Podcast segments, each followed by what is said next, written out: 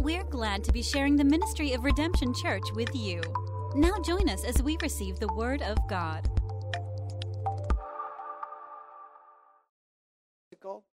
How to love. All right, very good. My name is Chris Fluitt, and you are here at Redemption Church. Thank you for everybody worshiping with us in person, and thank you everybody online. We don't know how you found us, but we're so glad you did.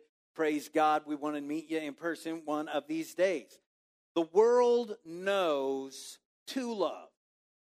Every movie, every book, every song, everything popular in our culture carries the message that life is better with love, and that's absolutely true.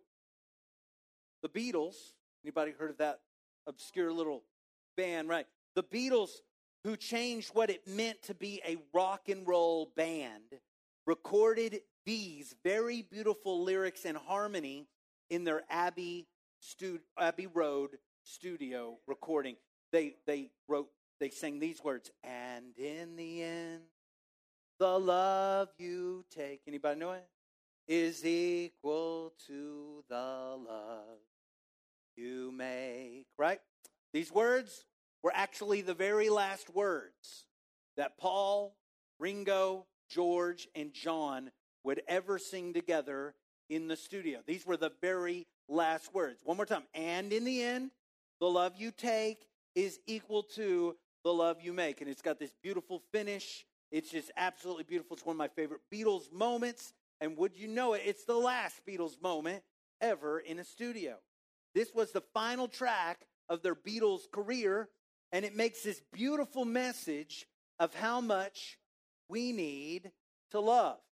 Ironically, this was their final track because they no longer loved each other. And we're now beginning to just utterly detest and hate one another. And in the end, the love you take is equal to the love you make. The world knows to love, but the world lacks the understanding of how to love. Last week we talked about a love that excitedly works, that is boiling hot spiritually, and serves the Lord. I encourage you to find that message on our Redemption Church podcast. It's all over the internet. It's a big. in this series, we have been focusing on a passage of scripture. It's found in Romans chapter 12. Let's read this together. Romans 12 and 9. Love must be sincere, hate what is evil, cling to what is good, be devoted to one another in love, honor one another above yourself. Verse 11. Never be lacking in zeal, but keep your spiritual fervor serving the Lord. All right. So, there is problems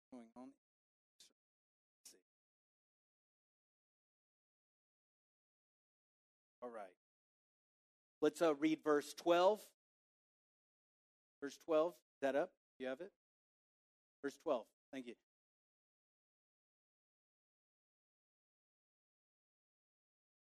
It's uh, chapter 12, verse 12. Romans chapter 12. Have that? Share with the Lord's people. That's verse 13. Hey, buddy, can you you have the printout of the words of my script there? Can you bring that to me? We're gonna just do this this old-fashioned way. Thank you so much. Thanks to the went off. Thank you very much. Excellent.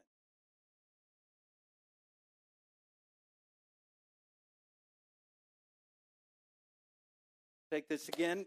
Romans chapter 12, verse 12 says these words Be joyful in hope, patient in affliction, and faithful in prayer. Now, verse 13 share with the Lord's people who are in need and practice hospitality. Our prayer for this series is real simple Lord, teach us how to love. We have need to be taught, but we also have need to be untaught. The world has led us to believe false things about love. So each week we're talking about some of those false things and we're talking about how the world teaches and how God teaches. Here's how the world teaches it the world teaches you never content. The world teaches us to never be content or happy with anything. We are taught to be restless in pursuing what we perceive to be better. John D. Rockefeller, he was asked one day, How much money does it take for a man to be happy? His answer for that was one more dollar. The answer for being happy is one more dollar. This teaching to never be content has led people to strange places. We are never happy with what we have. We always need one more dollar. We've seen famous, wealthy, well thought of, and attractive people end their lives. And we're all mystified at how they could have done such a thing. We are blown away when we see Hall of Fame athletes like Junior Seau, Academy Award winners like Robin Williams commit suicide. And everybody is asking, why? Why do you think they would have done such a thing? Now, at the risk of oversimplifying tragedy, I, I still need to say something. Here it is. I don't believe they were content. I, I believe on the day of their suicide, they felt a lack of contentment. They felt a lack of happiness. They surely felt a lack of joy. They surely felt more of a burden of life.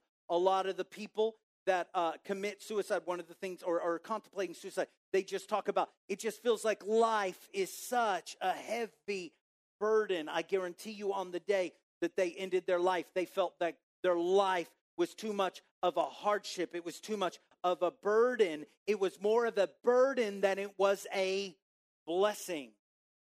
They felt like their life was no longer worth living. And this surprises us. We say it surprises us, yet I would argue with you today that we live very much the same way often. That we allow burdens to just fall on us, that we don't live lives of blessing. And we live definitely a life where we are never content because that's what the world teaches us. If you can't celebrate your success, some people have trouble celebrating success, but you immediately turn from what should be a successful a celebration. Instead, you turn and immediately force yourself back to the grind of reaching for something better. You are following the world's teaching of discontentment if you are not content with the blessings that you already have in your hand. Somebody say, in your hand. I'm talking about your house. I'm talking about your car. I'm talking about your cell phone. I'm talking about even your relationship. If you don't, if you're not content with the blessings already in hand, you will seek to trade things in for the latest and greatest model. And you will exhaust yourself by always reaching for greater when you have enough in your hand to be happy and content right now. Perhaps you suffer from the fear of missing out. Doesn't matter what fun you're having right now, there is probably someone else that's having more fun than you, and I am probably missing out.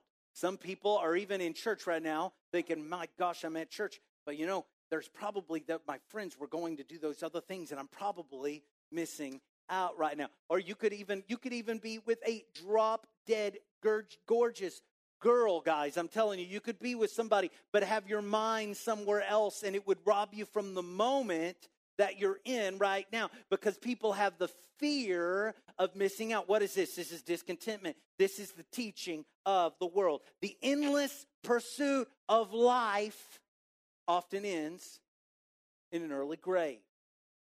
The world teaches you never content, but here's what God teaches you it teaches you ever joyful in hope. God's word over and over teaches us to be content. God commands us to live in joy and happiness with continual rejoicing. All over your Bible, it says that. Christians should be full of joy. Are you a Christian? Are you full of joy? Christians should be full of joy. The happiest people in life ought to be a child of God. I got this story I've always loved to tell is uh, we are at a at a uh, Golden Corral there in Waco, Texas, and I'm sitting there and I see a person that I, I know the church they go to, and I and I see them right over there, and um, I'm I'm going, all right, I I you, by the way they dressed, by the way they carried themselves, you knew immediately what kind of church they went to. Anybody kind of know what I'm talking about? Religion could be like that. And uh, my dad notices them after me, and he says, "Oh, I think that person over there goes to such and such church." And I couldn't help it. I couldn't help it. Y'all forgive me. Y'all don't judge me. But I said, "How can you tell? Was it because they weren't smiling?" dangerous but worth it. It was so funny. But, but, but there is a problem that you can tell somebody's a Christian sometimes by the anger they've got, by the judgmentalism they've got, by the way they always read you the why the, the, the riot act. They say, let me tell you everything you're doing wrong. And that's the world's concept of a Christian. That is not the biblical concept of a Christian. That is not what it means to be a follower of Christ. Christians should be full of joy. Are you a Christian? Then you should be full of joy. Well, I would be if I had something to be happy about. You might be thinking that today. Well, the scripture said in verse 12, it said, Be joyful in hope. Joyful in what? Hope. If you are only joyful when you get the promotion or the pay raise, and those are the only times you are ever joyful, you're not going to be joyful very often. Is that right? Even if you got a pay raise once a year, you'd only be happy once a year. If you're only happy when you feel and look your best and receive glowing compliments, you will not always be happy. Bad hair days do happen to us all, Ron. To us all, Ron all of us. If you only rejoice after your team has won the championship, you may never be happy again. Cowboys fans, has it really been 28 years since we were able to beat our chest and say, How about them Cowboys? It has been way too long. If you are joyful only over circumstance, then your life will often lack joy. If the world has to get in perfect alignment, here's the sun, here's the earth, here's the moon, and there's Saturn, and there's Venus, and they, they all line up, and that's what it takes for you to be happy, right? That has as much uh, ha- potential of happening regularly as you and your spouse and your children, and there's no bills in the in the in the mailbox, and and all of that is really great all that stuff lining up is really hard and it's really rare. If it takes all of that, if it takes a miracle of everybody in your house being perfect for you to be happy, you're not going to be joyful very often. Can I get an amen on that? Yet God commands us to be constantly joyful, but to be joyful in what? Somebody help me. Joyful in what? Say one more time. Even one more time, a little louder. Hope, very good. Perhaps you're following the lesson of the world and you are very rarely content, maybe never content. Perhaps you're only joyful for fleeting moments. I invite you today to become consistently joyful in hope. There is a love that is joyful in hope. You might hate the word hope because it has let you down in the past. Anybody here? Anybody ever feel that way? Well, I really hoped, right? As a child, I hoped my parents would not follow through with the divorce, but they did. You may you may have hoped to, to see healing, but but you but you attended a funeral instead. You you you hoped for a, to be a better person, but you're still the same person looking back at you in the mirror and you have failed time and time again. I want to tell you real quick, it matters where you place your hope. You don't just need hope, you need hope in the right thing.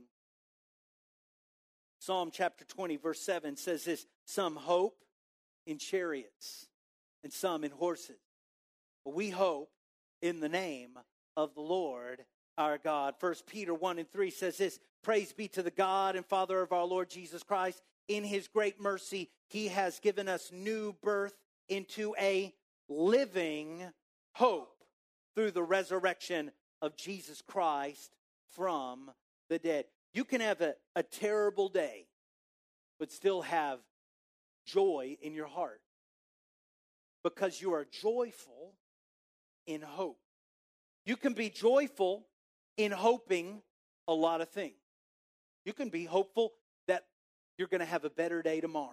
Some days are just that way. Some days are not so great. I had several of those days this last week, and I just had to hope, well, I hope tomorrow is better. Tomorrow wasn't always better, but my hope was there nonetheless. well, I hope tomorrow's tomorrow will be better than yesterday's yesterday. And eventually we're here because I'm here and you're here and God's here. And so I'm very hopeful. You can be hopeful this way, even though your, your job is terrible. You can be hopeful that you get to leave work and you get to see the people you love and you get to sit around a table and eat with them and talk with them.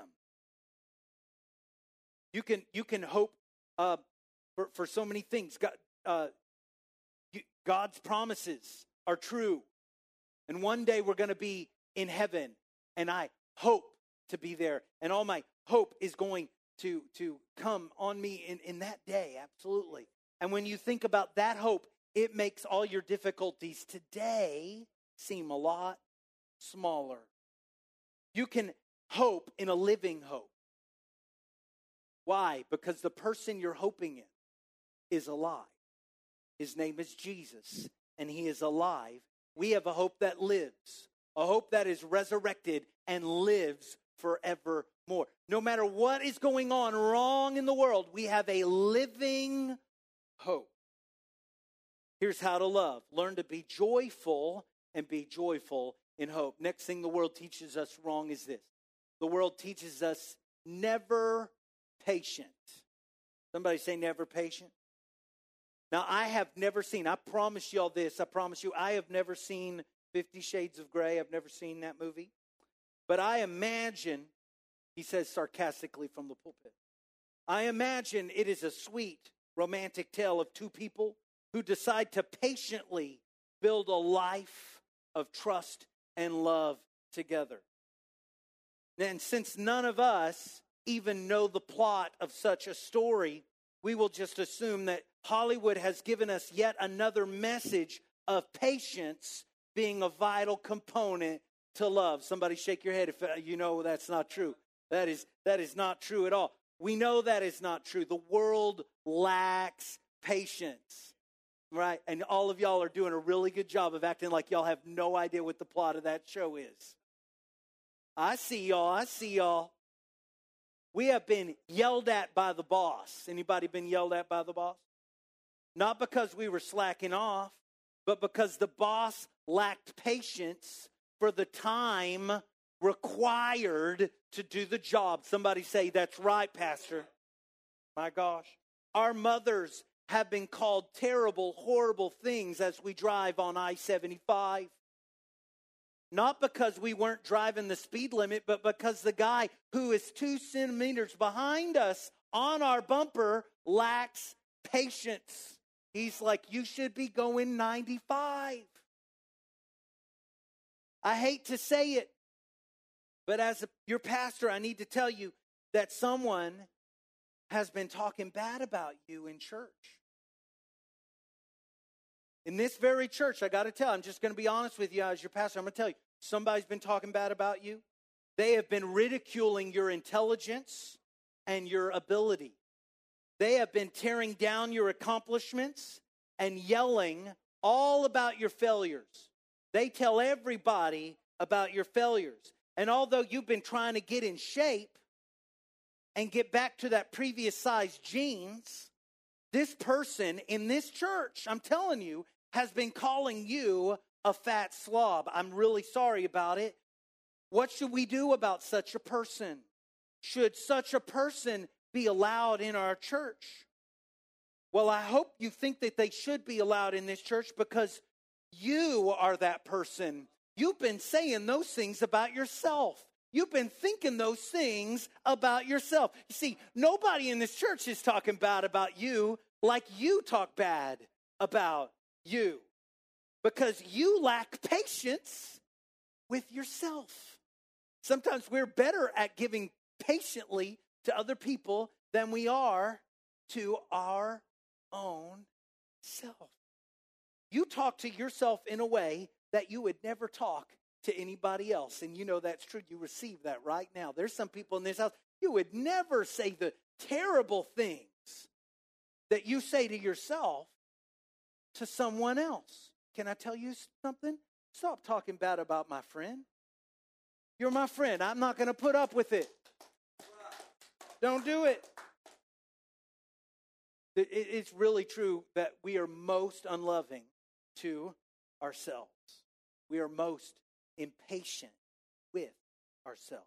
The world's lesson on love never includes patience, but God, what is his lesson? Here it is God teaches us to be ever patient in affliction. I told you last week how God once told me I didn't have a patience problem. I have a what problem? Do you remember? A love problem. I don't have a patience problem. I have a love problem. And as I looked in the Bible, I found out that God, once again, was absolutely right. It's like two times in a row, God, you're doing so good. Now, God's always right. The, the, the first defining word for love in that love chapter, 1 Corinthians 13, is this love is patient. Somebody say these words Give me a break. Somebody say, Cut me some slack. Somebody say, Get off my back. Hmm. You need to say that to your own self. You need to give yourself ever bit more slack. You need to be more patient with yourself. I want to tell you, love does it better. Love patiently waits. Love gives grace. Love gives space. What does our scripture say? It says, patient in affliction. God teaches us to love patiently, even in the worst condition. Patient in what? Affliction. I know this about me. This is what I know about me. I'll tell on myself. Here it is. I can be very patient during a massage. I can be very patient as I tarry on a beachside lounge chair in sublime weather. It's true. Yep. And I can amaze you with my patience as I eat a generously provided saltgrass porterhouse steaks. In fact, my patience will last will last very long if you'll just keep the steaks coming my way. It is easy to be patient in positive conditions, right? My gosh, keep those compliments coming. I'm so patiently listening to all those wonderful things you're saying. Yet God teaches us how to be patient in affliction. He teaches us to continue to love in pain and in heartache, in persecution, in hardship.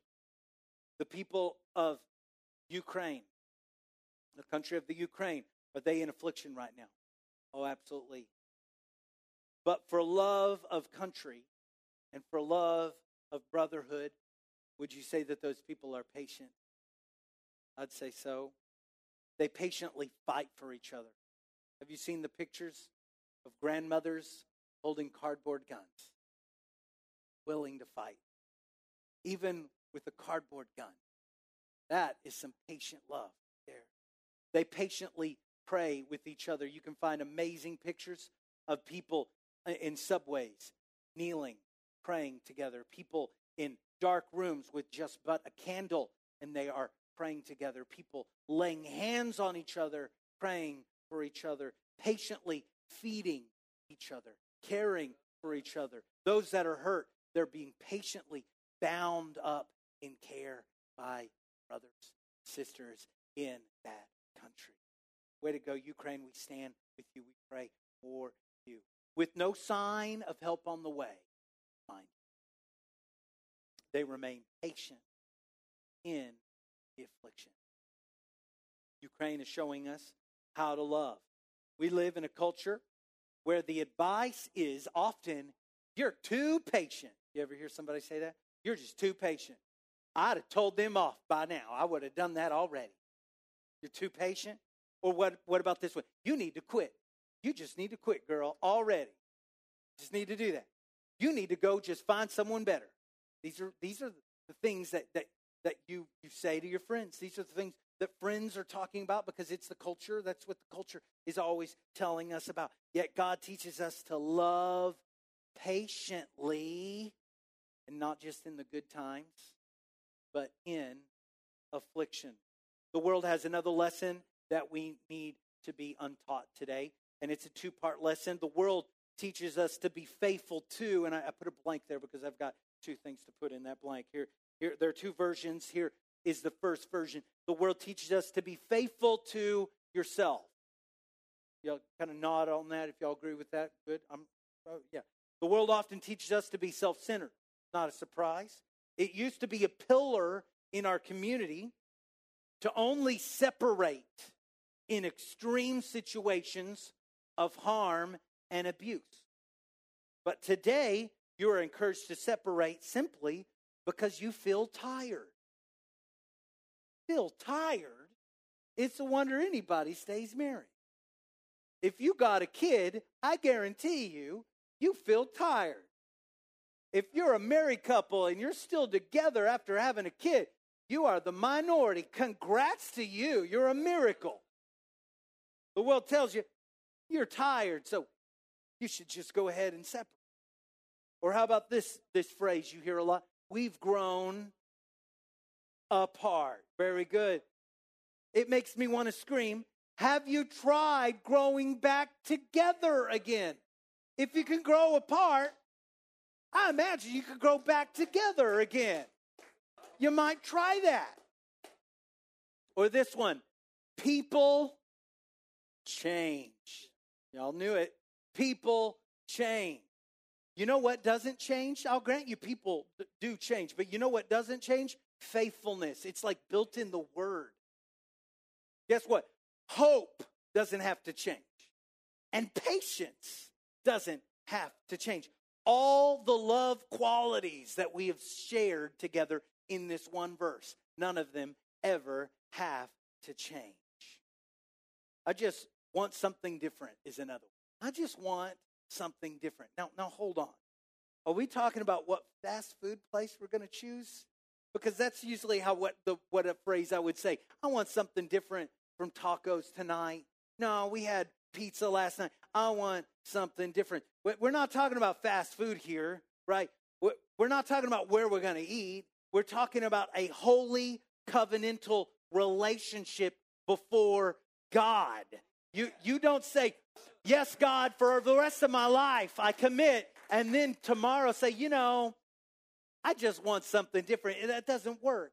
Being faithful to yourself is often code for being faithless to your commitment. You have this commitment, you need to be faithful to it. You know, you know, I'm just going to be, I'm going to be real with myself. I'm going to be faithful to me. That is code for you giving up on something you've already committed to. You shouldn't do it. We have, we may have reached the point where we are more faithful to our entertainment fantasy worlds than we are to our real lives. Don't believe me yet? Maybe you will. I know people who stick with the show even though they now hate it. In fact, they'll talk about the show like this. She so they'll say, you know, that show was really good in season one, was really good in season two. About the midway point of season three, I started to hate the show. Season four, it was awful. Season five, it was basically unwatchable. Season six, what am I doing with my life? Season seven, someone help me. Season eight, I got a problem. What am I doing still watching this show? But they keep watching this show. They are so faithful to this show that they now, hey, it's been like six seasons since they've even enjoyed it. But it's Thursday night. Here we are, Grey's Anatomy. Sorry, babe. Pray for me, guys. All right. Uh, I'll give you a, point. I'll give you a good example, not Grey's Anatomy, which is a solid show in every way. You can check the stats of a show called Game of Thrones.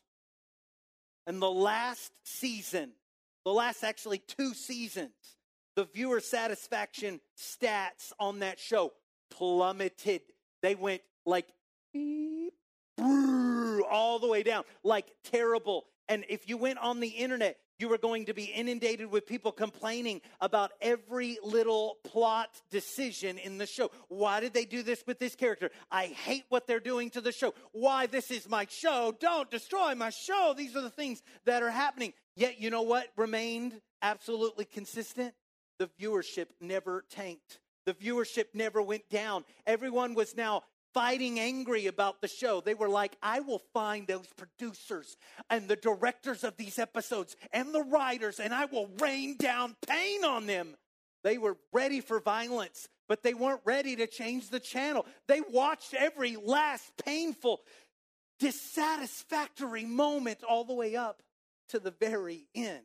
I want to tell you, we may have reached a point where we are more willing to faithfully stand by fictional characters than our own flesh and blood relationships.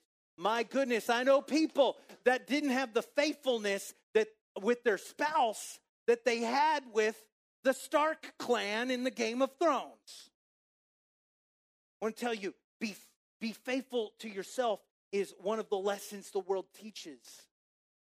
The other one you can probably guess. Here it comes. Be faithful to your partner. Now, this one seems good on the cover. I'm not telling you to be faithless to your partner. That's not where we're going with this. But I want to tell you, being if if the world's teaching to be faithful to your partner, it falls short. So to, to help you know this, I'm going to take the words of a famous prophetess. Maybe surely you know her uh, she says, and I quote, Sometimes it's hard to be a woman. Giving all your love to just one man, you'll have bad times, and he'll have good times doing things that you don't understand. But if you love him, you'll forgive him, even though he's hard to understand. And if you love him, oh, be proud of him because after all, he's just a man. Can anybody name this artist, prophetess? What's her name? Tammy, prophetess Tammy Wynette.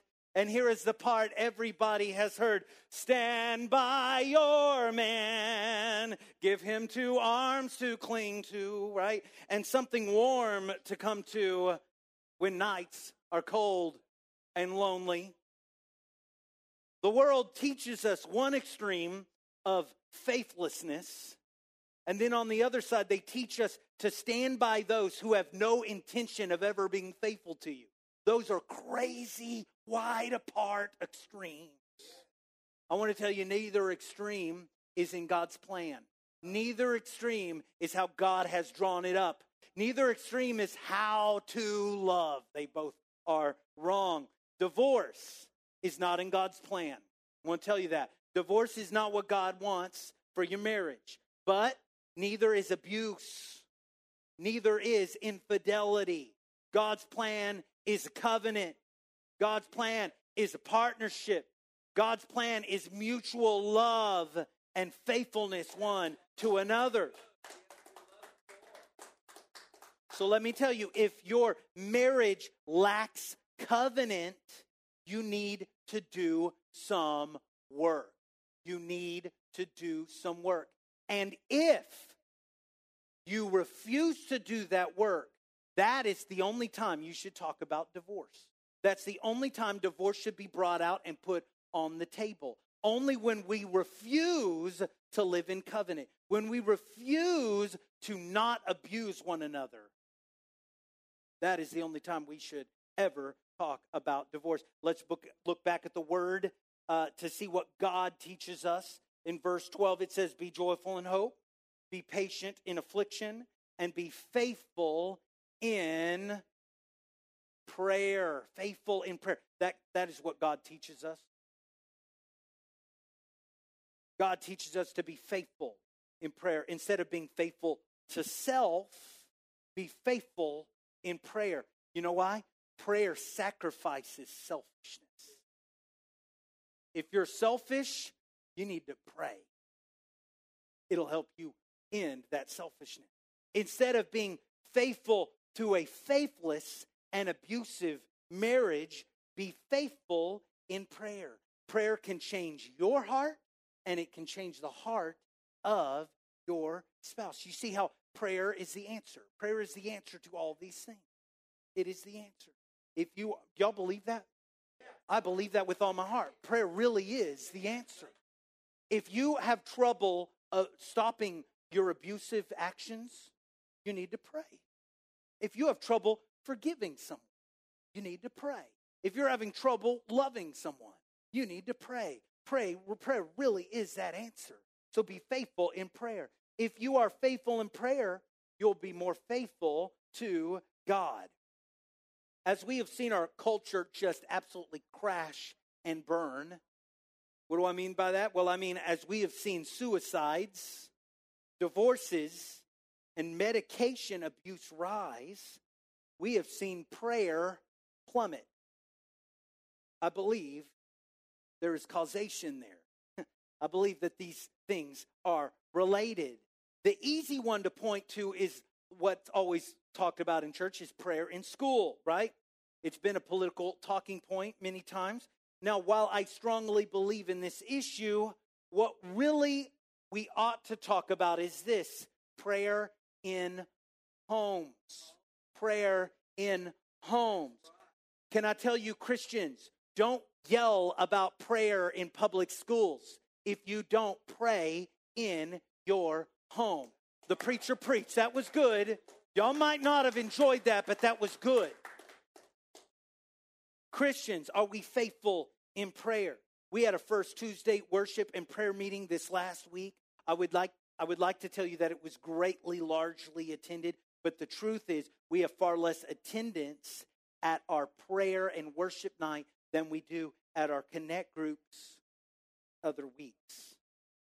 Are we faithful in prayer? We advertise that we will talk to God at the end of every service. Isn't that the, the third thing? Somebody tell me the third thing. Everyone talks to God. I mean, we celebrate that. If you haven't heard that, we need to pray for your hearing. We have all heard it, we, we know it. Yet I know as a pastor that although we we offer this time, not all members of this church are faithful to it. Some people walk into this church with their problems and they walk right back out of this place with their problems, never having prayed. A word can go forth that hits you right in the heart, and you can go, Wow, wow, that really hit me really close. Wow, that's amazing. And somehow you don't end up in this altar. I've seen it time and time again. Are we faithful in prayer? I would tell you that is not being faithful in prayer. You want to know how to love? Here it is be faithful in prayer. That's a part of it. Be faithful in prayer. You're having trouble with your love? Be faithful in prayer. Prayer is one of the most loving things you can do for someone. Prayer changes your stony, unforgiving heart to a life giving spring well of forgiveness. Prayer for your enemies, it blesses them, it rescues them, and it even changes them. Prayer for your enemies, it also blesses you, rescues you, and it always changes you. Having marriage problems, pray. Pray together if at all possible. Thinking about divorce, pray. Having problems with your kids, pray. Having problems with your friends, pray. Now, here's the deal I will tell you this it is absolutely perfectly fine for you to go seek counsel, for you to go to a psychiatrist. It is perfectly fine for you to look into medicational avenues and all those things. That is perfectly fine. But as a Christian, you're supposed to be faithful in prayer. I would tell you, you should, your first call should not be to the psychiatrist, but it should be to God. You should pray first. You should be faithful in it. And even as you've prayed and not seen the answer, so now you go to the psychiatrist, you're still faithful in prayer. You don't go, Well, I'm not going to try that anymore. No, you're going to continue to pray. Listen, the person you've been praying for and you've not seen an answer, you've not seen a change, keep praying because that's being faithful. Christians, be faithful in prayer. Scripture says to pray. How often? Continually. Make sure that you are faithful in prayer. Let me ask you have you been faithful? This is a lesson on how to love. But God gives us more than a lesson from a dry, old textbook. God demonstrates his love for us. Romans chapter 5, verse 8. Can we read this out loud, everyone? But God demonstrates his own love for us in this while we were still sinners, Christ died for us. You want to know what love looks like? It looks like Jesus Christ on the cross. The greatest demonstration of love is exactly that. If you want to know how to love, then you should look at the cross. So, in the closing moments of this sermon tonight, I want us to compare our lesson in light of the cross. Remember, the world teaches you never content. Don't ever be content. Was the love of Jesus content? Did we see Jesus avoid the path that would lead him to the cross? Or was he content to walk that road to the cross? Oh, he was content, right? Did Jesus chase one more dollar? Or was he content to be numbered among the transgressors and hung as a thief himself upon the cross? Absolutely. Jesus was content. God teaches us to be ever joyful in hope. So let's compare that to the cross. We see a joyful Jesus in the gospel. He wasn't joyful because of the pain he would endure. You understand that? He wasn't like, oh, this is going to hurt so good. He doesn't say that. No. He tried to avoid the pain of the cross. He prayed. He wasn't joyful because of the pain he would endure. Jesus was joyful because of the hope that was on the other side of that pain. Jesus did not place his joy in his own achievement, but he placed his joy in hope. I wish we had a scripture that said that. Of course, we do. It's Hebrew chapter 12, verse 2. For the, what's that word? For the joy set before him, he endured the cross. For the joy set before him, he endured the cross. He had the cross right in front of him, but on the other side of the cross, that's where you were, and you are his joy. Seeing you saved, seeing you forgiven, seeing you in heaven, a relationship with you, that was his joy. For the joy set before him, he endured the cross, scorning its shame, and sat down at the right hand of the throne of God. You were a sinner, but Jesus hoped you would seek his forgiveness and be with him in paradise. That's exactly how you love. He was he was content, he was joyful in hope. The world teaches us to never be patient. Let's compare that to the cross. Was Jesus impatient? Did Jesus have patient love? Love is patient. Does that describe our Jesus? Oh, the world teaches us never patient, but God teaches us this ever patient in affliction. Was Jesus patient in affliction? I would tell you that no one has ever been more patient in the worst kind of affliction than our Jesus. He was patient as the spikes were driven through peaceful hands, peaceful feet. He was patient as the crown of thorns was crammed down on his head. He was patient as hateful people screamed taunts at him. He was patient even as he drew his last breath. Don't you know that he is still patient? Patiently waiting for us now. Patiently loves us now. He patiently waits for you to repent now. He shows us how to love so greatly in his patience. The other side of this altar today is the Lord patiently waits to come. Can you be patient? Can you come to? Can you be patient in your affliction? The world teaches us to be faithful to yourself. So was Jesus faithful to himself on the cross? No. No way he was faithful to himself. The world also teaches you to be faithful to your partner. So, was Jesus faithful to his closest earthly relationships on the cross? Was he was he faithful? I would tell you Jesus was not actually faithful because Jesus staying on the cross is all that his friends and family did not want him to do. His mother Mary did not want him on that cross. John Peter, James. They did not want him on that cross. So, in this regard, Jesus was not faithful to those partners in what they desired. Jesus did not stand by and watch us all go to hell. He went to the cross, and the, there he showed us this lesson. He showed us that he was faithful in prayer. He was faithful in prayer. Jesus prayed in the garden. Jesus prayed on the cross. Jesus is faithful in prayer. He prayed for his enemies. He prayed for those he loved, even though his actions were not what his family and friends wished.